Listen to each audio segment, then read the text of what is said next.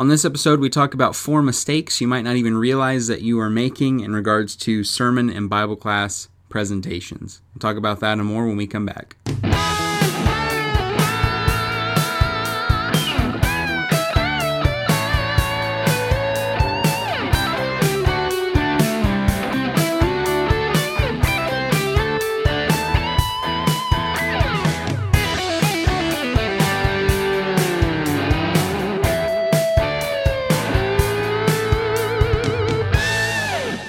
Hello and welcome back to the Technically Speaking podcast, the show where ministry and technology meet. I am your host, Jack Dodgen, and today I want to talk to you about PowerPoint presentations and more specifically, the mistakes uh, that people make when they're trying to craft these presentations. Uh, it could be a Bible class or a uh, sermon or maybe a sermon series uh, where you sit down and you really want to to give a little extra umph to the stuff that you were presenting, and so you put a PowerPoint with it, help people to follow along better, and all those things. Uh, it's especially common among ministers my age. It's just something that you do, uh, though. Uh, a lot of my lessons have actually not had PowerPoint these days, um, but uh, that is still something I look at and go, man, I wish I had done that as opposed to you know, I, I, don't feel like I need it. I still feel like I need to have those things. So when I don't do them, I feel bad. Uh, and when I do accomplish them, I feel like I've done exactly what I'm supposed to do when preparing a lesson. Uh, and a lot of uh, ministers my age feel that way. They just create PowerPoint presentations to go along with their lessons. Uh, there are many ministers I know that are older as well, uh, who, even if they don't know how to make them themselves, they see the visual aspect as important and get others to make those things for them. Uh, today, I want to focus on four mistakes. I think there are more than just these four. These are the four that came to my mind as I was uh, sitting down and preparing the the outline for this. Uh, so there are certainly more, and I want to hear what your thoughts are on more mistakes or mistakes that you've noticed uh, when people present, or maybe mistakes that you have made yourself uh, after this show is over. And I'll talk at the end of this show uh, how you can get in contact with me and let me know those things. And I also have a special announcement about some stuff going on with Strong Church, which is where this podcast and many other podcasts and articles and things are uploaded to. Uh, so if you're not a uh, a fan already, go to the Strong Church Facebook page and give us a like. We've got a lot of things coming up, and I'll have an announcement at the end of this show as well for you. All right, four mistakes uh, that people make when they're working on PowerPoint presentations. The first is this posting points before you present them.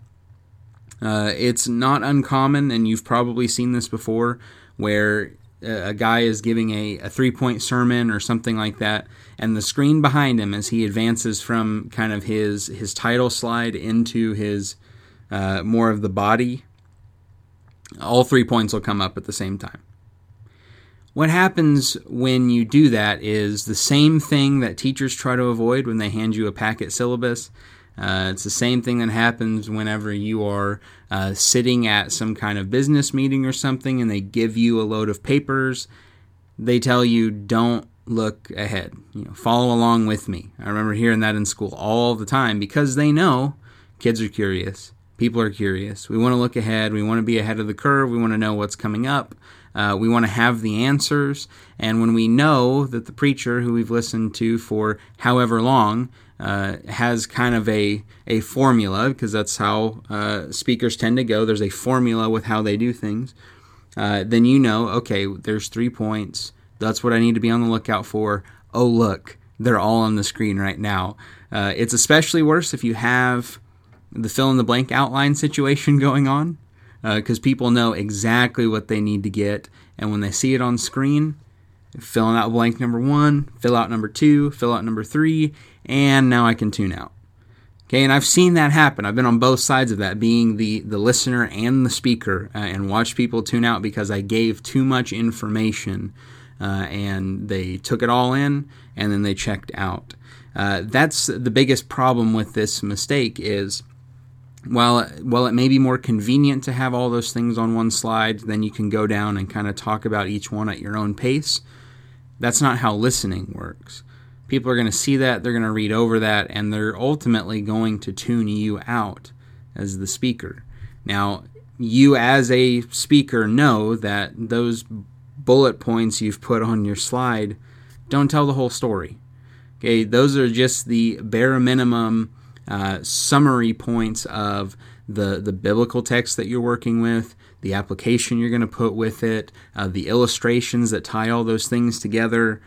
But the people sitting and listening to you, a lot of them, if they see that everything they're waiting for throughout the lesson is already up there, it's very likely that they're going to tune you out. So, one of the first mistakes you can make, one of the biggest ones you can make, is posting your points before you start talking about them. It can seriously derail uh, the attention of the listening audience that you're speaking to uh, and keep them from hearing anything you have to say because you've already given them everything they think uh, they need to know. Here is problem number two, and it goes all these are going to build on each other a little bit. Number two is this using bullet points uh, in parentheses without imagery. Uh, so this is kind of a, a two part thing here uh, on number two. Problem number two A uh, is using bullet points in the first place, uh, and problem number two B is not using imagery uh, with those points. There's nothing wrong with having points.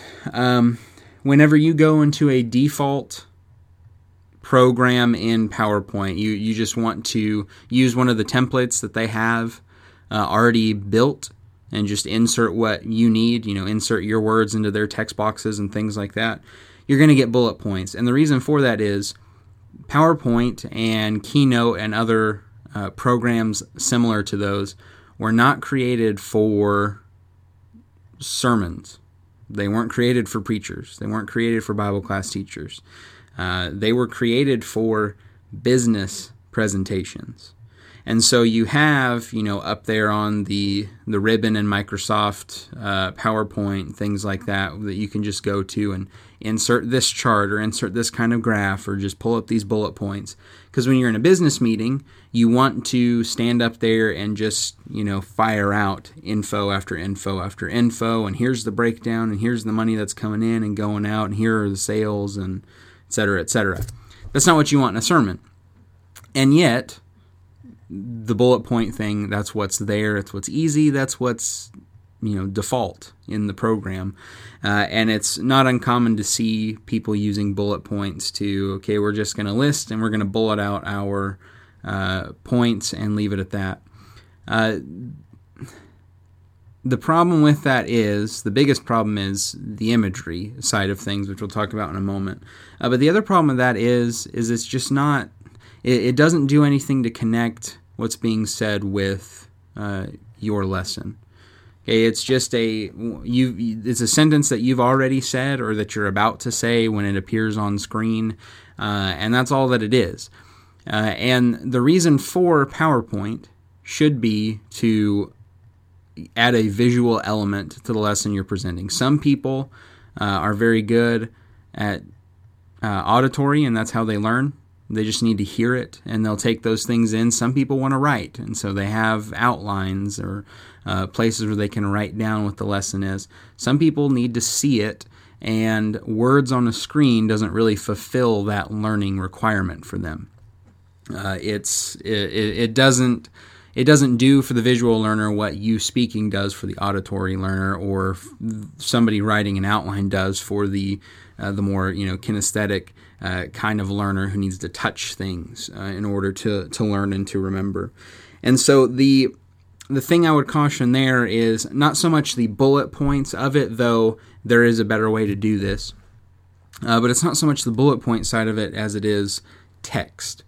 Text on a background isn't good enough to visually communicate to a visual learner what they need to hear it won't stick with them. They may see it and they may go, "Oh, that's what he's talking about," but it's not something that's going to stick with them. And and ultimately, uh, at least I hope so. You're preaching not for that hour. You're giving a message that they can take home that night throughout the week, something they can remember and use in the future. Well, you've got a large part of your audience, especially as our uh, culture becomes more and more visu- visual. It's all about the spectacle of movies and things like that. You've got a large part of your uh, congregation that learns that way. And so you need to make sure that instead of bulleted points, uh, you're using uh, imagery and things that communicate better to them on that level. Uh, and that's the other part. Uh, the importance of, of images is huge. Uh, and we'll talk here a moment about what not to do uh, with pictures uh, in a couple different ways. but using images, even if you're going to go the I'm going to use text, make sure you have images with that as well people need to see what you're talking about. The people who the people who care about visual learning need to see what you're talking about. And so if one of your illustrations have to, has to do with an orange, put up a picture of an orange. Uh, and we'll talk a little more about pictures and what to do with those in this show, and uh, I'm sure in in other episodes as well.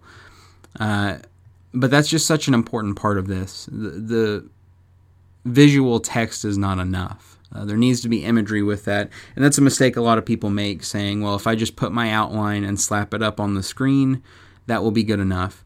Uh, it won't be for people who are visual learners. Uh, so, mistake number one posting points before you present them. Number two, using bullet points without imagery. Number three, moving pictures. Uh, it's a great, great album name not so great for your uh, PowerPoint presentations. Uh, it's the same reason as problem number one posting your points before you present them, uh, because when you have a picture that's moving, maybe you have a really cool uh, transition that you want to do and the text bounces in, or the, the words spin in, or this image just comes, you know, flying in off screen. Nobody's listening to you at that point. Uh, and I've I've seen slides with uh, blinking images. I've seen slides with you know the background. It, it was a full image slide, but it wasn't uh, it wasn't a stationary thing. It was on a loop. So every uh, five or seven seconds, something like that, it would re- replay the image. Uh, and it was actually uh, I, I saw this during communion. It was a candle at a table, and there was bread there, and then you had uh, you know juice there that was all on the table, and you had this candle, and the candle would flicker. And every, I think I counted, it was about five seconds. You could tell there was a hard reset in the loop, and it would start doing it over again. You know what I wasn't thinking about during communion when that was going on? I wasn't thinking about the Lord remembering his death until he comes. I was thinking about I wonder how often that resets on the slide. It was a distraction. Uh, and in that case, uh, it was a distraction from uh, communion. I've also seen those things during preacher presentations where there's this thing blinking on the screen. And as much as I want to look and listen to and give my attention to the one presenting God's word to me, I can't help but see that blinking red light out of the corner of my eye on the screen and you know there's two screens on either side of the uh, there's one screen on either side of the speaker and it doesn't matter where i look i'm seeing these things uh, flashing and i have to look at them uh, maybe that's just me being too uh, distracted uh, too easily distracted maybe not uh, and I've talked with people as well about this kind of stuff. It bothers them too. Maybe not everybody, but a lot of people. Some people will go up and say, That was really cool. I thought the text flying, you know, that was awesome. It's more distracting than anything. Uh, and again, you're not writing these messages so that nobody will hear you. You're writing them, spending time studying, working on these lessons to present God's Word to a people who need to hear that message each week. Don't undo all of that week's work because you wanted a cool looking effect on your slide. All right, uh, number four. Uh, and the the last one that we'll talk about here on this episode, though we may we may even in this next episode do a uh, kind of follow up more addition uh, than just these four mistakes. Because even as I'm speaking, I'm thinking of some more. Uh, number four, using images that do not reiterate or support your point. All right, so let's say you have moved on past uh, you know, I'm, I'm not going to put text up there. I'm not going to do moving uh, pictures and things like that. I'm just going to uh, use an image, maybe have one word. That is how I tend to do it. And uh, I do intend to write an article covering this topic to show you, uh, those of you who are more visual, what I'm talking about uh, in regards to uh, PowerPoint presentations.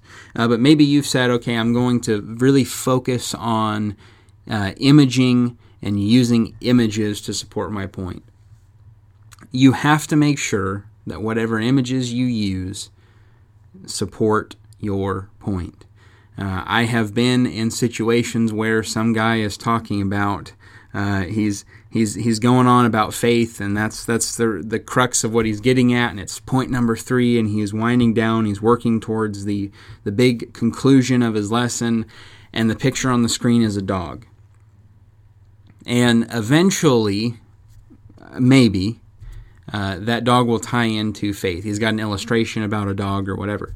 But for the five minutes that he's talking about faith, that he doesn't mention anything about a dog, I'm looking at the screen and going, what in the world is that dog doing there?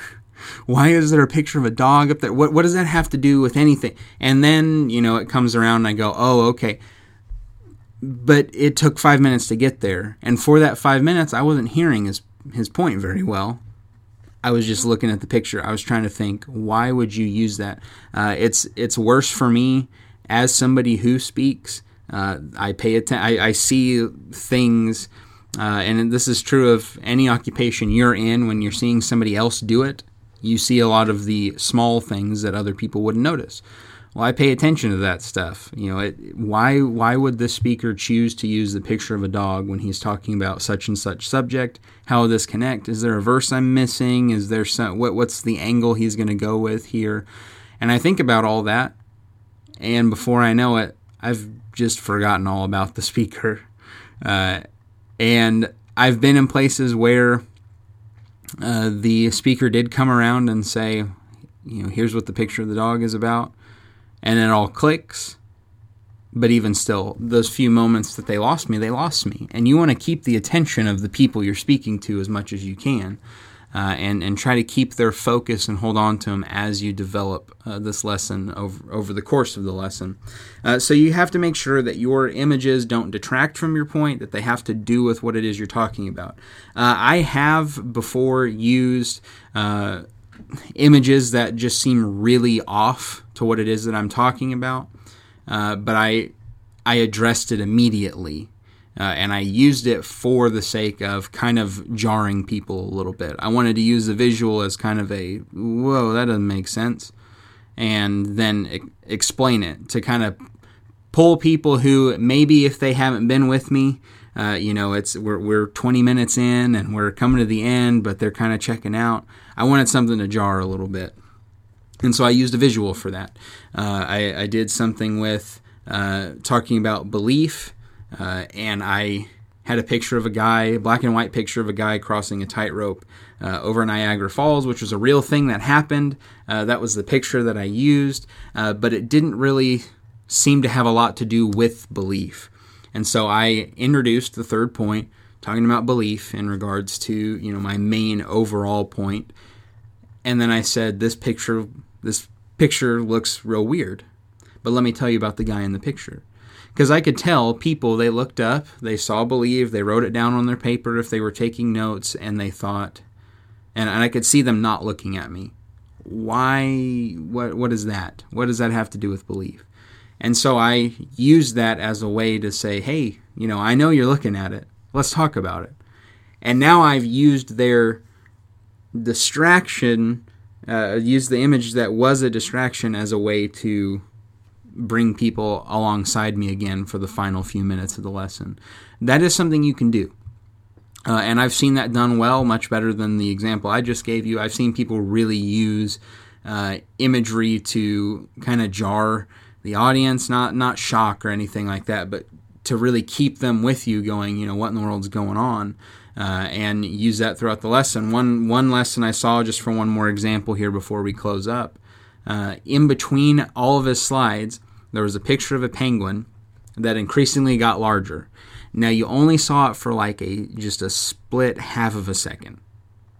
and it was just there and it moved on to the next thing. But the whole time, as slides were being advanced, and there were probably only like 10 slides or whatever, uh, so it wasn't often, but it was often enough that you were sitting there going, What in the world does the penguin do? What? He hasn't said anything about a penguin. He's not talking about penguins. This is a Bible class. Why is there a penguin that keeps popping up? And why does it keep getting bigger? And what's the deal with that? When we got to the end of the lesson, the slide had the big penguin on there, and he said, You know, this is why I used it. And it actually tied into what he was talking about. Uh, and it was very well done. Now, it was a long time ago, but I still remember it uh, because of how effective that was. It was a jarring type of thing uh, to keep us along with him. Uh, that is a thing that you can do. But in those scenarios, the image is still reinforcing the point that the presenter is trying to make.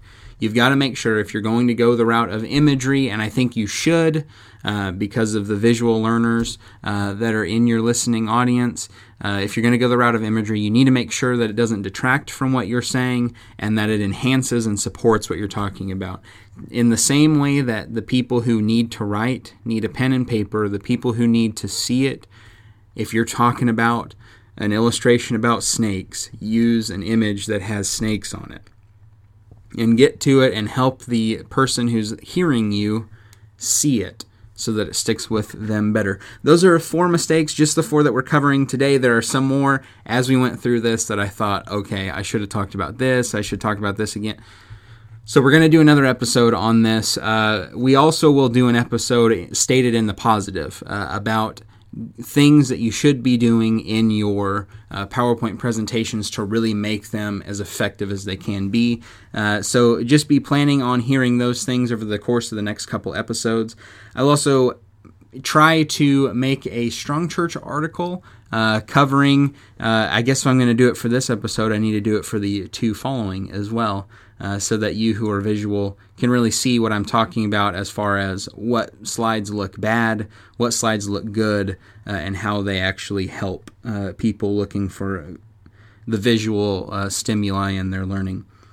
I want to know uh, what mistakes you've thought of, uh, what things that maybe uh, you'd really like me to focus on when it comes to mistakes in PowerPoint presentations. You can do that by commenting below uh, here on the Strong Church Facebook page or emailing me at jdaviddodgen at gmail.com. Uh, we are currently, uh, well, it used to be you could email my jack at strongchurch.org, but our domain kind of ran out on that, and so haven't been able to email me there for a little while.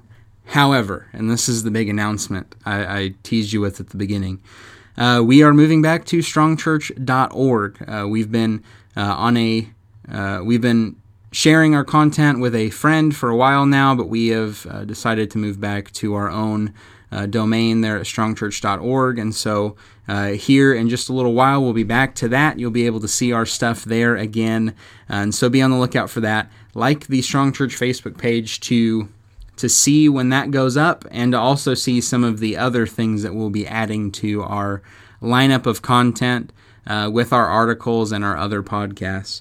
Uh, let me know what you think about this episode, uh, mistakes that we've missed, mistakes that you'd like for me to cover uh, here in the future, as well as some other topics you'd like for me to talk about in regards to ministry and technology. I'm Jack. This has been the Technically Speaking podcast, and we'll see you next time.